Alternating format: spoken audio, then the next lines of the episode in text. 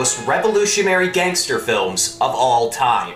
After a decade of wildly popular Japanese films depicting the Yakuza as chivalrous, kimono clad heroes, the 1970s came around like a ricocheted bullet and exposed the true, brutal face of organized crime. This is Bomb Squad Movie Night, episode 134. I'm Austin Zwiebelman, temporary boss of the Bomb Squad, and with me tonight are these tough guys. Hi, I am Tim M. Sullivan. Hi, I'm the Green Slime. Tonight's subject is the 1973 Yakuza film from Kenji Fukasaku, Battles Without Honor and Humanity. The 11th highest grossing film that year in Japan, raking in 530 million yen. Battles was a runaway hit that spawned 10 additional films in the 30 years following its release. Known for its quotable dialogue, animalistic violence, and fast moving plot, inspired by the memoirs of a real life former Yakuza boss, Battles Without Honor and Humanity is a stone cold classic that went on to influence directors such as Takashi Miike and Quentin Tarantino.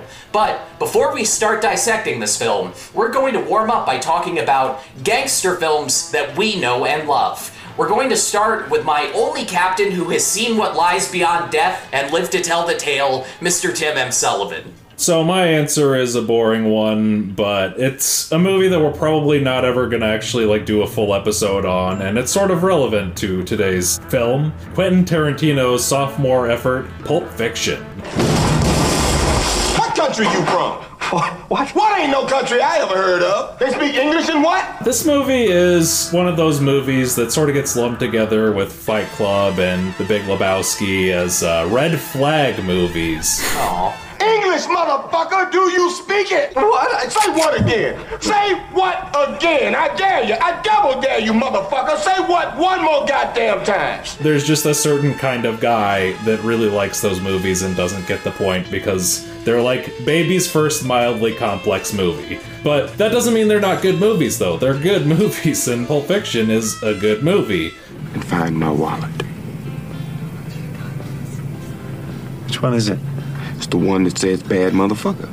I'll admit it was one of the movies that sort of inspired me to like get into film on a higher level and I convinced myself that it was one of my favorite movies for a long time because it just excels at every mood it's trying to convey. The humor is very funny, the thrilling moments are very intense. I have great performances from Bruce Willis, Samuel L. motherfucking Jackson, Ving, he has the meat reigns.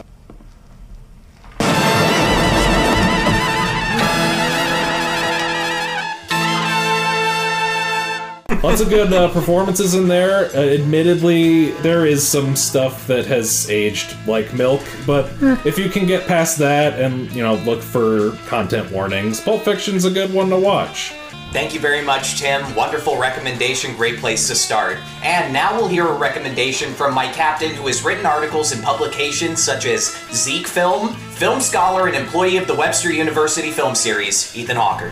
Hey, okay, so for favorite gangster film, as, as always, I'm going to cheat. I'm going to give an honorable mention to the classic 80s romantic comedy anime series, Stop!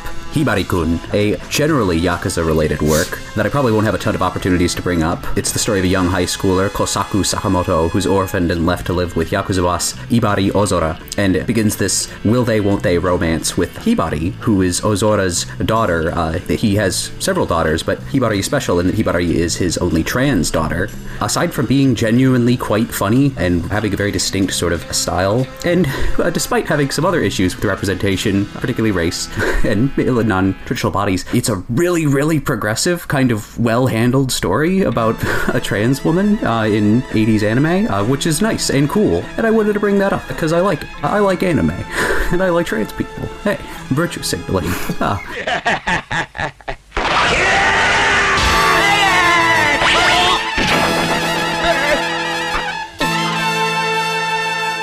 But my actual fave is a bit more boring. It's uh, Akira Kurosawa's 1948 Drunken Angel, arguably his first truly great film. It features a very young Toshiro Mifune in one of his very earliest starring roles, only shortly after he started acting as the Yakuza Matsunaga, along with fellow Kurosawa regular Takashi Shimura as a uh, doctor who's trying to steer him on the right path. このままほっときゃ長いことはないね。早くしろ。遅いわ。何すぐかけ。 It's this wonderful, sort of tragic melodrama uh, carried by Mifune's typical intensity, a remarkably strong nighttime opening sequence, and it's just gorgeous and highly effective. And it'll always just have a massive place in my heart. I've always been very attracted to Kurosawa's non period dramas, his more modern sort of films, and that absolutely counts as one of them. It's also just one of the very first Kurosawa films I saw, period. Um, that and Stray Dog. So I have a lot of fondness for it, and it comes highly recommended as sort of a less conventional Kurosawa pick, I suppose. Thank you very much, Ethan. Stray Dog will come up later in this episode if I have anything to say about it. Great recommendations from both of you. For me, gangster films are such a delightful genre. Even if half of the best ones are by the same Catholic Italian guy from Queens, um, and pound for pound, my favorite one will always be Goodfellas. Oh no. One time I moved into an apartment, and for a week we didn't have Wi Fi, and I sustained myself by simply watching Goodfellas on repeat. But I think it would be more fun for our viewers to recommend a lesser known gangster film that can still contend with Scorsese's most famous output. It's the 2012 Bollywood masterpiece, Gangs of Wasseypur. छेदा में बंदूक डालो इधर घर का किला हवा में बना दो आज मामला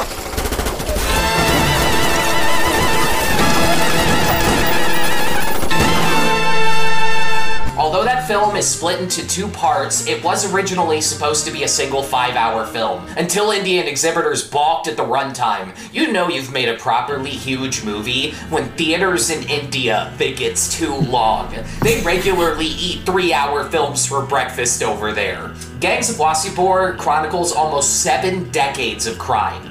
From masked train robberies in the early 40s to the illegal iron trade of the 2000 aughts, it is a brutal march through the history of India. And as society evolves and modernizes, the underworld players always find a way to rig the system. Even independence from the British early in the film is seen as a prime opportunity to fight over coal mines. Unlike most of the bombastic Indian blockbusters that make their way over to American viewers, Gangs of Wasseypur is bleak and filled with adult content. Swearing, sex, blood, gore. If all you've seen up to now are the PG 13 films like RRR and Pathaan, Gangs of Wasseypur might be the best possible way to introduce yourself to India's more gritty adult offerings. But don't just take my word for it. Scorsese himself said he loved this film. Danny Bowes of RogerEbert.com called it one of the most ambitious gangster films ever made and quite possibly one of the best. It's available to stream on Amazon Prime Video, and I personally cannot recommend it enough. And as for that mammoth runtime, if you can survive the extended edition of Return of the King, you can make it through Gangs of Wasseypur. पीछे का रास्ता मिल गया आदेश दे अरे कोई भी जिंदा नहीं बचना चाहिए घर में But now, it's time for the main event. Released on January 13th, 1973 as a double bill with Girl Boss Revenge Sukeban, Battles Without Honor or Humanity would go on to redefine the Yakuza genre with its pessimistic tone and chaotic violence. A reflection of Japanese politics at the time, which had become strained due to factors such as income inequality and the recent collapse of the left wing student movement, in 2009, Kinema Junpo, Japan's oldest film magazine, ranked Battles fifth on their list of top 10 Japanese films of all time. Let's get into our overall thoughts on Battles Without Honor and Humanity. We're starting with Ethan, who, as I understand, is a hardcore Fukasaku fanboy. Yeah, so this was interesting coming in for me because I largely know Fukasaku for his genre film work, particularly the 1968 film uh, The Green Slime, uh, which was at one point the pilot for uh, Mystery Science Theater 3000, you know, like an unfinished sort of proof of concept, which is a very fun sort of cross cultural mashup.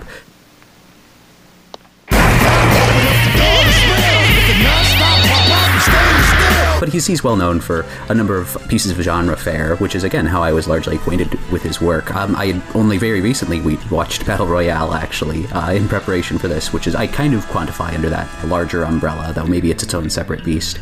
But no, it was very interesting coming into this film because I'd been familiar vaguely with other Yakuza pictures, obviously the aforementioned Drunken Angel, um, and uh, particularly several films by Seijun Suzuki. Branded to Kill is the one that always sticks out most prominently in my mind, but uh, obviously Tokyo Drifter is you know maybe bit more vivid than Branded to Kill. but uh, for some reason, I always quantify those as like assassin pictures, as if that's a separate quantity. But uh, it was really exciting coming into this film, uh, this uh, Jitsuroku Eiga, which is what these more sort of realistic, gritty films. It's mentioned on the commentary, but I feel like it's worth reiterating that uh, this film is often compared to The Godfather, and while there are some sort of aesthetic similarities, uh, it bears, I think, a far closer resemblance to Italian neorealist pictures and French crime dramas, that sort of thing. There's a lot of, say, well, a little bit of Breathless, but a lot of Jean Pierre Melville in here, Le Samouraï and Le Cercle Rouge, amongst others. Certainly, the lead, Bunta Sugawara, bears a resemblance to Jean Paul Belmondo, famously in a number of Jean Luc Godard's sort of crime pictures and a number of other excellent works, sort of mixed with Boris Karloff or Abe. He's got an old face, it's very distinct, and I love him in this role.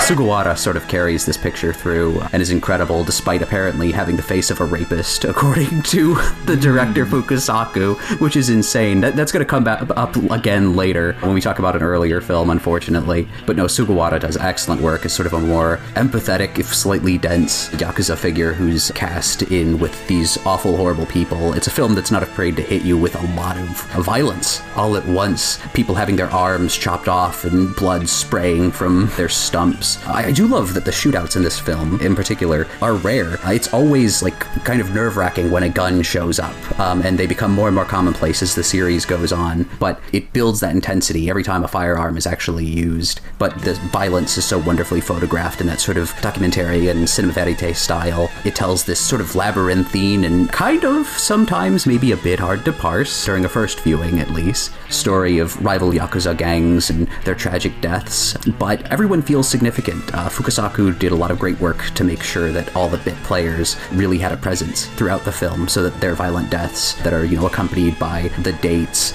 are uh, included, and I love that. It's that documentarian like realism that I think differentiates it from Seijun Suzuki and like the French New Wave kind of films that uh, it borrows a bit from, and that Fukasaku borrowed from previously uh, with uh, Street Mobster in particular. But overall, it has its own very unique identity, and it leads into an incredible series of films, which I ended up watching all of just on the strengths of this initial entry. 有田 ポンはやめ言うとるが聞けんのかわしらはそこやなヘマな真似はせんですわい僕ら But I'm going to leave it to my co-hosts to talk about some of this film's other strengths and chat more about it in general discussion because man, this is a cool movie. I think it had one of those William Friedkin moments where the cinematographer used to, I think, shoot news footage. I was reading the Japanese Wikipedia article, which is the main source for info on this movie besides the commentary on, I think, the Arrow video release. And I think I read something that he used to shoot film for the news. Now we're moving on to a man who has loved Japanese media since the old days of watching Toonami, Tim M. Sullivan. Your thoughts on today's picture?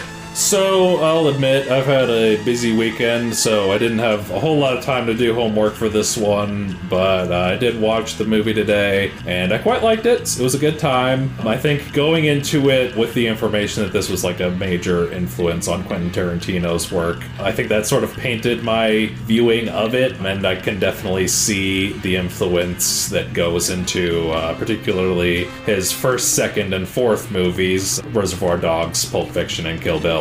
I would say there were certain moments, like Ethan referenced the bits of just arms being chopped off and blood spraying everywhere, that definitely screamed Kill Bill to me. And uh, the scene where Hiro has to cut off his pinky made me think of the ear scene in Reservoir Dogs.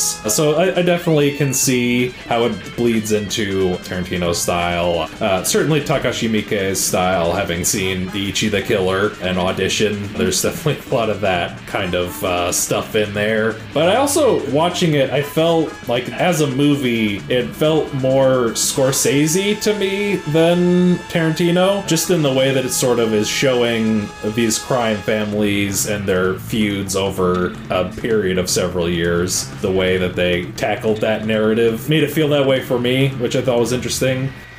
山森の親父からこんなをやれ言われてきとるんじゃ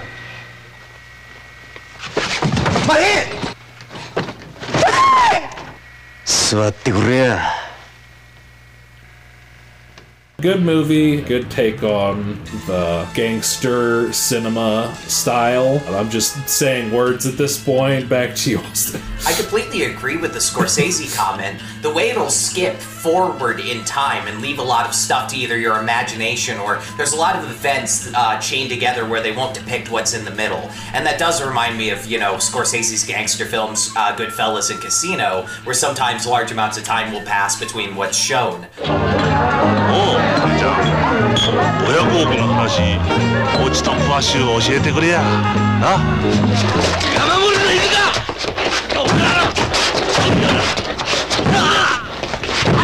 えらいことになったと神原がの全部歌うてしもうた I'm gonna talk more about the Tarantino thing though, because that's what led me to this film and ultimately got it on the schedule.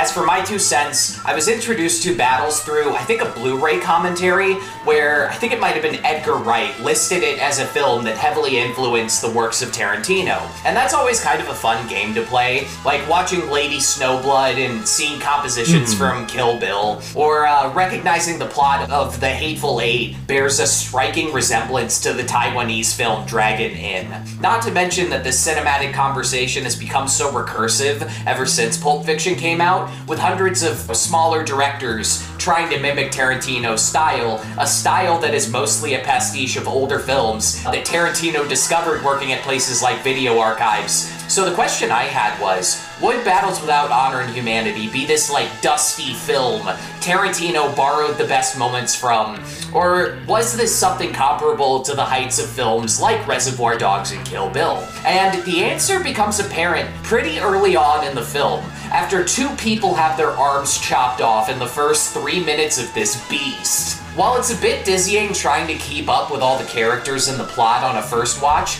the realism of it all keeps you totally fascinated. There's that old adage about truth being stranger than fiction, and Battles has this incredible quality thanks to its origins as the real life story of a Yakuza boss. People are getting bumped off left and right in these chaotic ways, even important characters. One henchman chickens out of a mission because his wife, who we've never seen, is recently pregnant. A total badass who's gunning to be boss screams like a frightened child when he thinks he's about to be assassinated in his home. These are details that live in that elusive space between drama and documentary. Moments that ring true on screen, but at the same time strike me as something that, like, a lay person couldn't just invent by themselves while trying to write a crime fiction, you know? The sheer amount of research that went into this screenplay was probably staggering.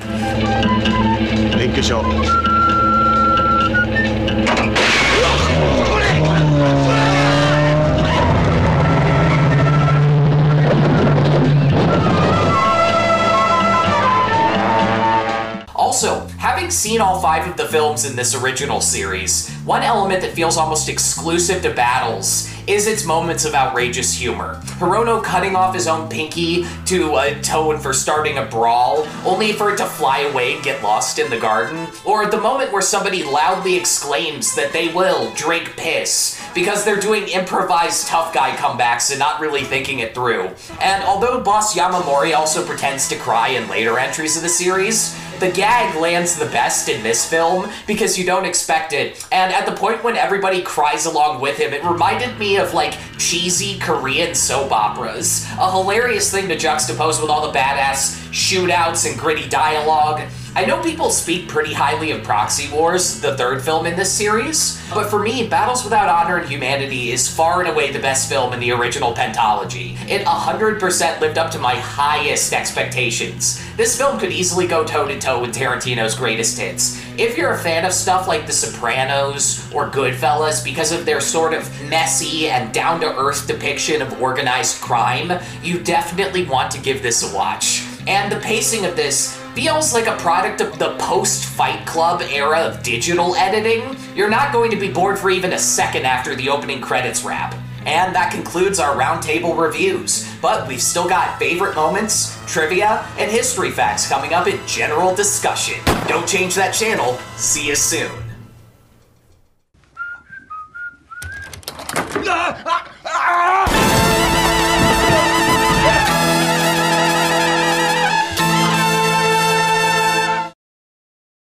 Welcome back to Bomb Squad Without Honor and Humanity.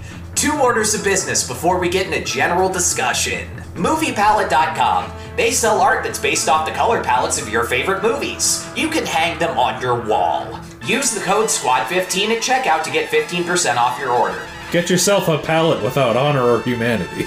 Meanwhile, the big bosses of the film industry are taking 95% of the profits and leaving the everyday workers to fight for scraps. The studio's current plan is to sit on their big pile of money and wait out the strike, but they're also losing over half a million dollars per week. So it's come down to an endurance contest between the caviar eating motherfuckers and the heroic working class. If you want to help the people who work 14 hour days to bring you the movies you love, consider donating to the Entertainment Community Fund, the Snack List, or Groceries for Writers. The economy is only this shitty because rich people steal more than their fair share, and the best time to fight back is today.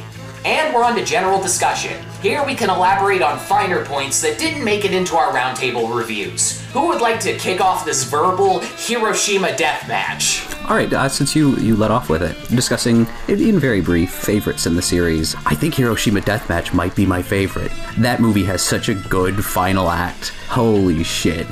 it's really incredible. Just earth shattering. You've never seen someone so thoroughly ruin their own life um, in, a, in a movie and just be completely betrayed. That is one of the joys of the sort of main characters of a particular entry of this film, because you get that with Tetsuya Sakai uh, in this film, played by Hiroki Hiroki As he's just sort of uh, gunned down while looking at a uh, doll, presumably for his child. It's just a uh, real cool movie. but both of them, I think uh, it's like a depending on the mood I'm in uh, kind of thing. Uh, but both of those entries are really stellar. I think an interesting historical fact is when Battles was declared a success, people involved wanted to do the sort of Hiroshima conflict. That big proxy war that broke out in all the violence in Hiroshima, but I think it was still ongoing, or there were details of it still being figured out. So they had to stall for time by doing the second film about this assassin who, you know, eventually uh, left the country and had a great life after that. For me, the the first film is still my favorite in the series. I got a weird amount of pleasure out of the fifth film because I like that thing in gangster movies where they have to sort of advance up the capitalism ladder in order to do gangster shit again. So seeing a whole entry where they were trying to be a uh, legitimate political organization and watching that fall apart because of their Yakuza stuff, I actually liked Final Episode quite a bit. Even though I think that's the one where they swapped screenwriters, and so it's probably insulting to say Final Episode is good. I think I might just have been in a weird mood watching these, but I definitely think the first one is my favorite.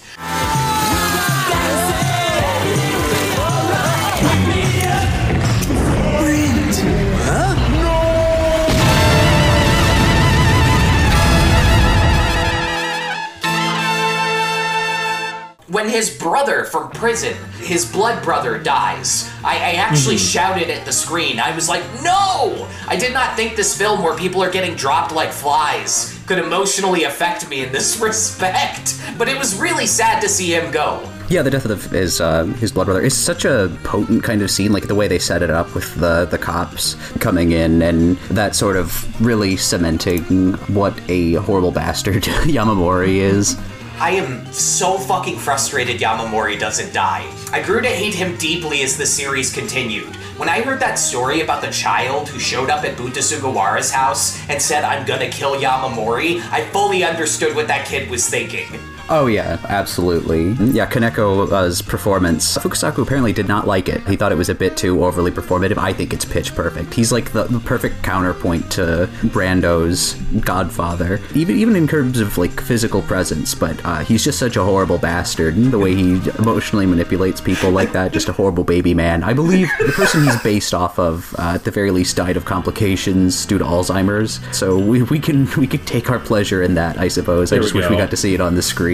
Take the ones where we can get them. They just have a scene at the end of final episode where it's 1974 and Yamamori is just hearing the everywhere at the end of time music. I felt extra attached to Yamamori dying because Hirono is the main character and that was like the main person he had beef with through all the movies. I will say that the end scene, I thought, where Hirono just comes in, shoots up, and leaves, what a fucking power move. With uh, an iconic ending line. Yamamori-san, 弾はまだ残っとるがよ Just a really badass line to end your first movie on. And spoken in the. We haven't brought up the Hiroshima Ben dialect yet. I believe this was the film that popularized the Hiroshima Ben dialect, which was like a cool, like, dialect from that city that was popping up at the time. And uh, people really liked it. People thought it sounded cool. Yeah, yeah, it's it's sort of off the cuff. You can tell in the subtitles too. It gets worse as the films go along, but there's a lot of profanity. Uh, there's a lot more, you know, casual sort of swearing and that sort of thing. You fucking idiot. Yeah, a lot of that, which is fun. I, I think it adds to that sense of authenticity. Going back to that ending thing, one thing that was funny though was uh, my girlfriend was at her parents' house this weekend. She walks in right after he says that line, "I still have more bullets," and I pause to go like bring some stuff in, and then I unpause, and it's just him walking away. Oh my god! What did I miss? God, take your fucking butt out! God!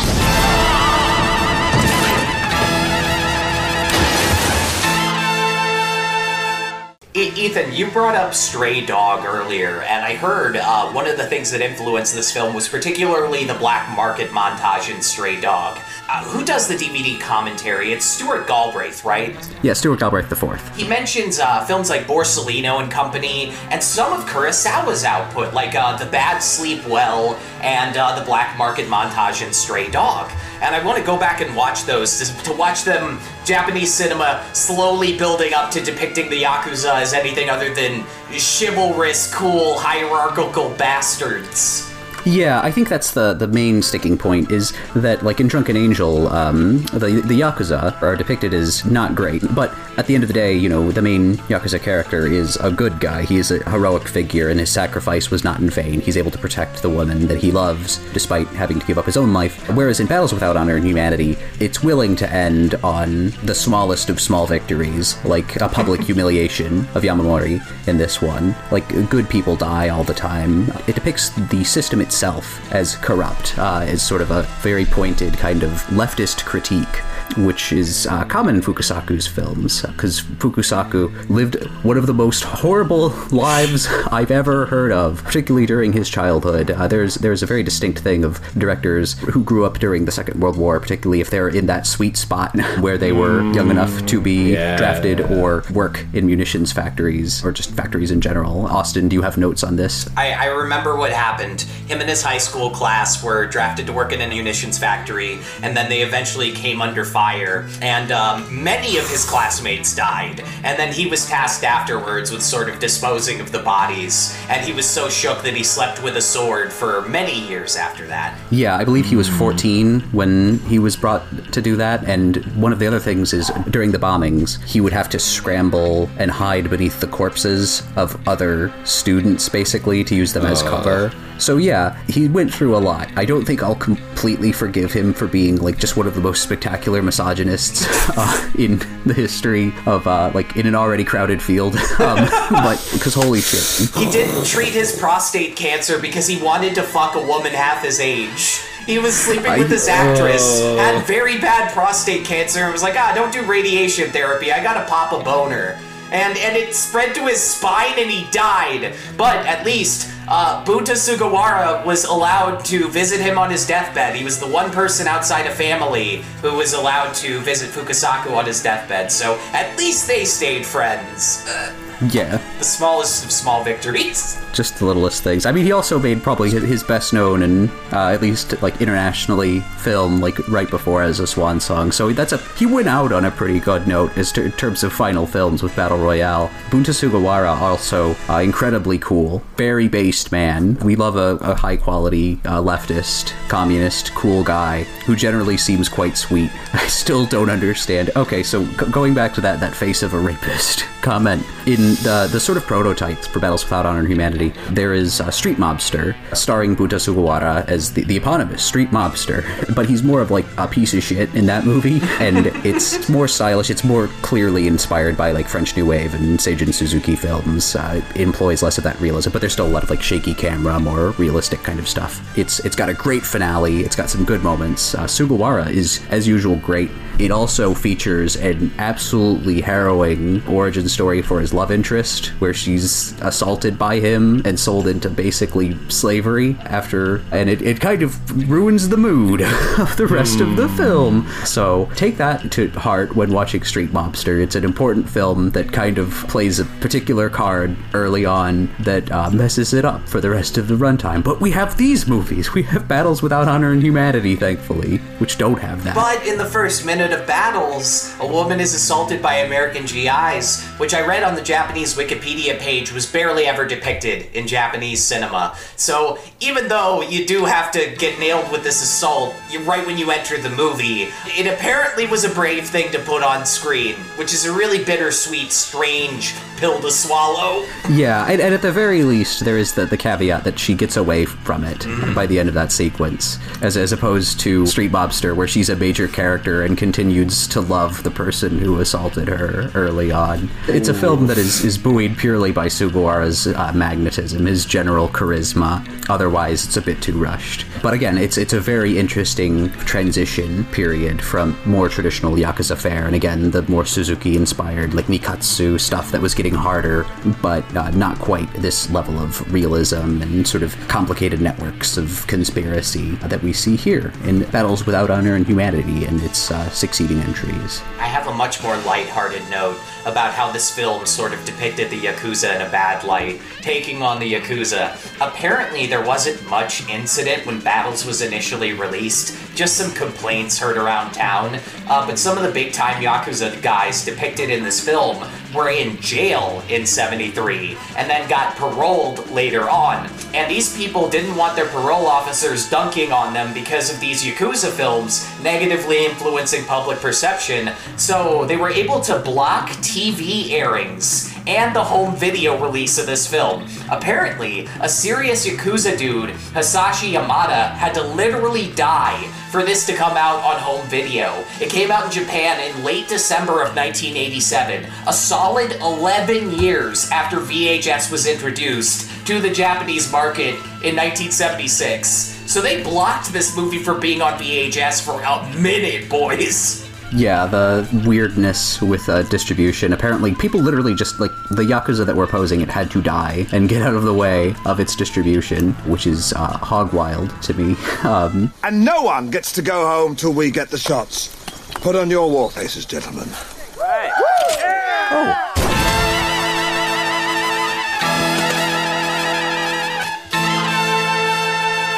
Ethan, have you heard the note about the, the theme that plays when everyone dies? Funny thing that happens in that film. After enough times of hearing that sort of theme, uh, when somebody bites the dust, it got to be like a meme for me. I was like, oh, this fucking owns. I'm gonna put this all over the video. They like the horns blaring and the little guitar. It's such a good theme. It felt like a video game thing, like this person, and then just. I feel like there's a there's a mod for the Yakuza games or something where like every time you win a fight, that it's going to play that track. Yeah, there we go. Yeah, it has like supreme mimetic potential. I want that to play over like every every death scene, no matter how casual or absurd. Well, you gotta have an opinion. I mean, do you think that God came down from heaven and stopped?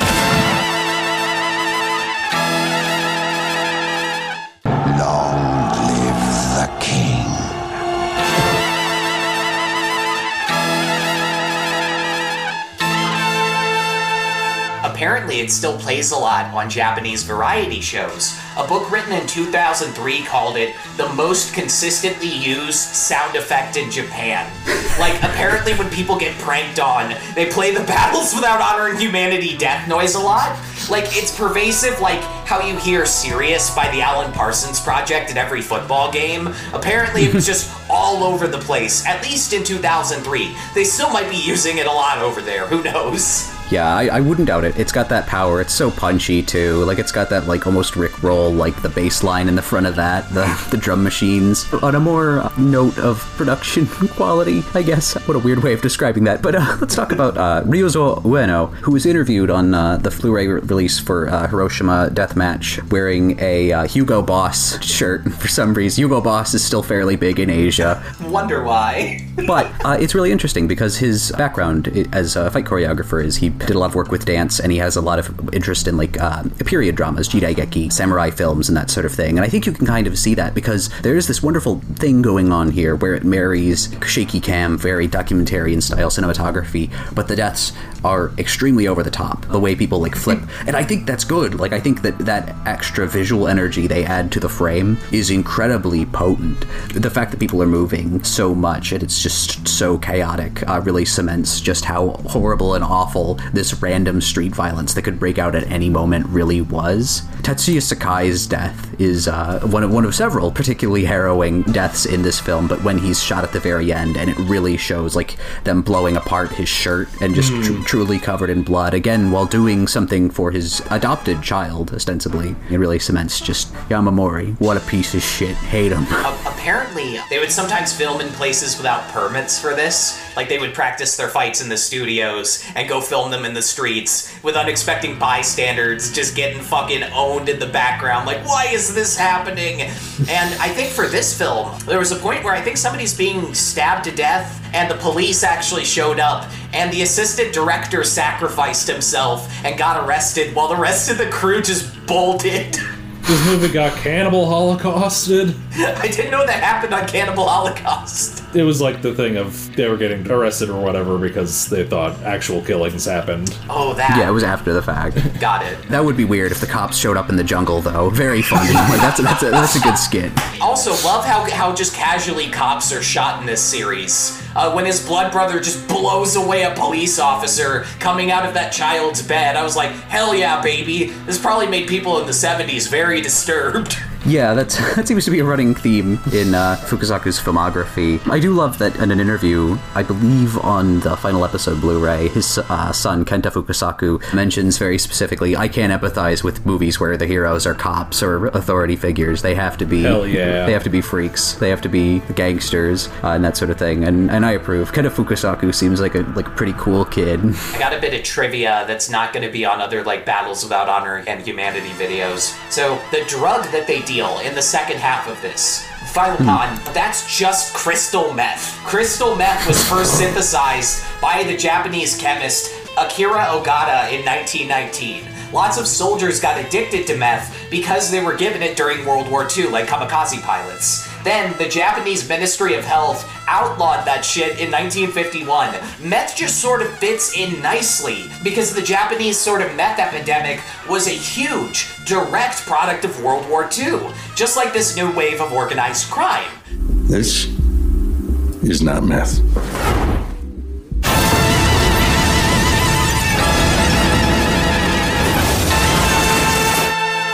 Again, tying it all back into the, the World War II, just the fallout of that and its larger effects on society. I think it is just a really effective portrait of uh, post war Japan, even if it's not like super authentic. You know, you see a lot of cars from the 60s and 70s. They don't do a ton of practical set dressing aside from uh, TVs being introduced in later entries, which is probably the most notable instance of that. But um, there really is a sense that the Yakuza kind of exist in a, at the very least at the start with nobler goals, maybe like as a sort of peacekeeping force. Uh, the only people who can actually kind of hold the M- the MPs, particularly the uh, occupying American forces, at bay, uh, because the police are sort of powerless. But obviously, uh, that image of them falls apart pretty quickly uh, for both the viewer and Hirono. Uh, I, I like that it does kind of try and do that a certain level of set dressing. Uh, that like, oh, maybe maybe there is some level of honor here uh, with his you know being bailed out after helping a yakuza in prison, that sort of thing. That that blood brotherhood, and then we see all that fall apart. It, it does a very good job of that. And I think that's that is the one thing that the sequels can't quite recreate: the disillusionment that we experience in this film with Hirono. Yeah, it's something when you start from the bottom. That little evolution is a key part of gangster movies. All right, we fought it out with words, and now it's time to finish it off with feelings. What are your final thoughts on Battles Without Honor and Humanity? Tim, would you be so kind as to begin the wrap up? Yeah, sure. Uh, Battles Without Honor and Humanity uh, is a very good gangster film. I definitely want to uh, check out the later entries in the series and uh, give this some more watches so that maybe I can start learning these characters' names because there's a lot of them. But it's a it's a solid watch. I definitely recommend checking it out. Uh, I learned after I watched that it's on Tubi, so go go watch it on Tubi, I guess. Might be a better option than trying to buy the Arrow Blu rays. Not everybody's got that kind of money. And Ethan, your big research journey has led to this moment. What are your final thoughts? Uh, a real masterpiece of filmmaking, uh, just top to bottom, incredible cinematography, some wonderful performances, excellent effects. The Green Slime will go down as a masterpiece of science fiction cinema.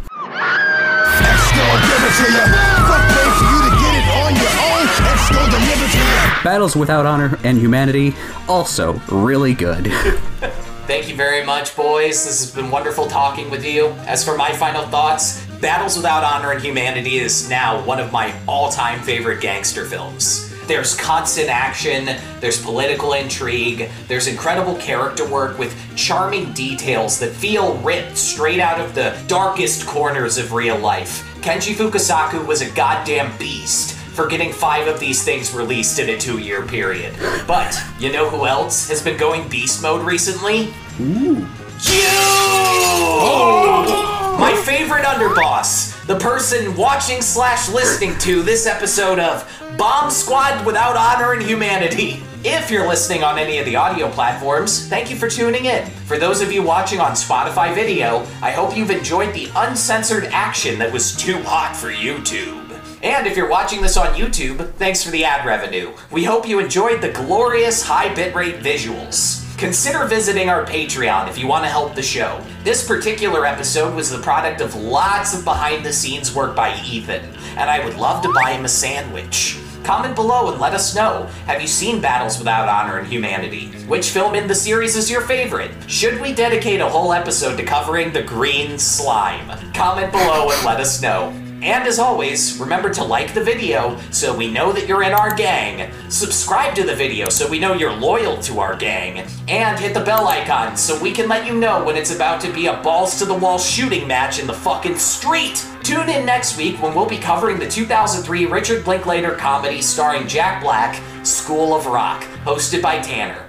I'm gonna form my own band, and we are gonna start a revolution, okay? And you're gonna be a funny little footnote on my epic ass. It's one of Tanner's favorite movies, and we've got a really fun special guest lined up. You don't want to miss it. And that's all for this episode. Stay safe out there, and remember, Yamamori, you fucker. I've still got some bullets left. See ya. Sayonara. See you next time. Pinky promise. お前はもう死んでいる。何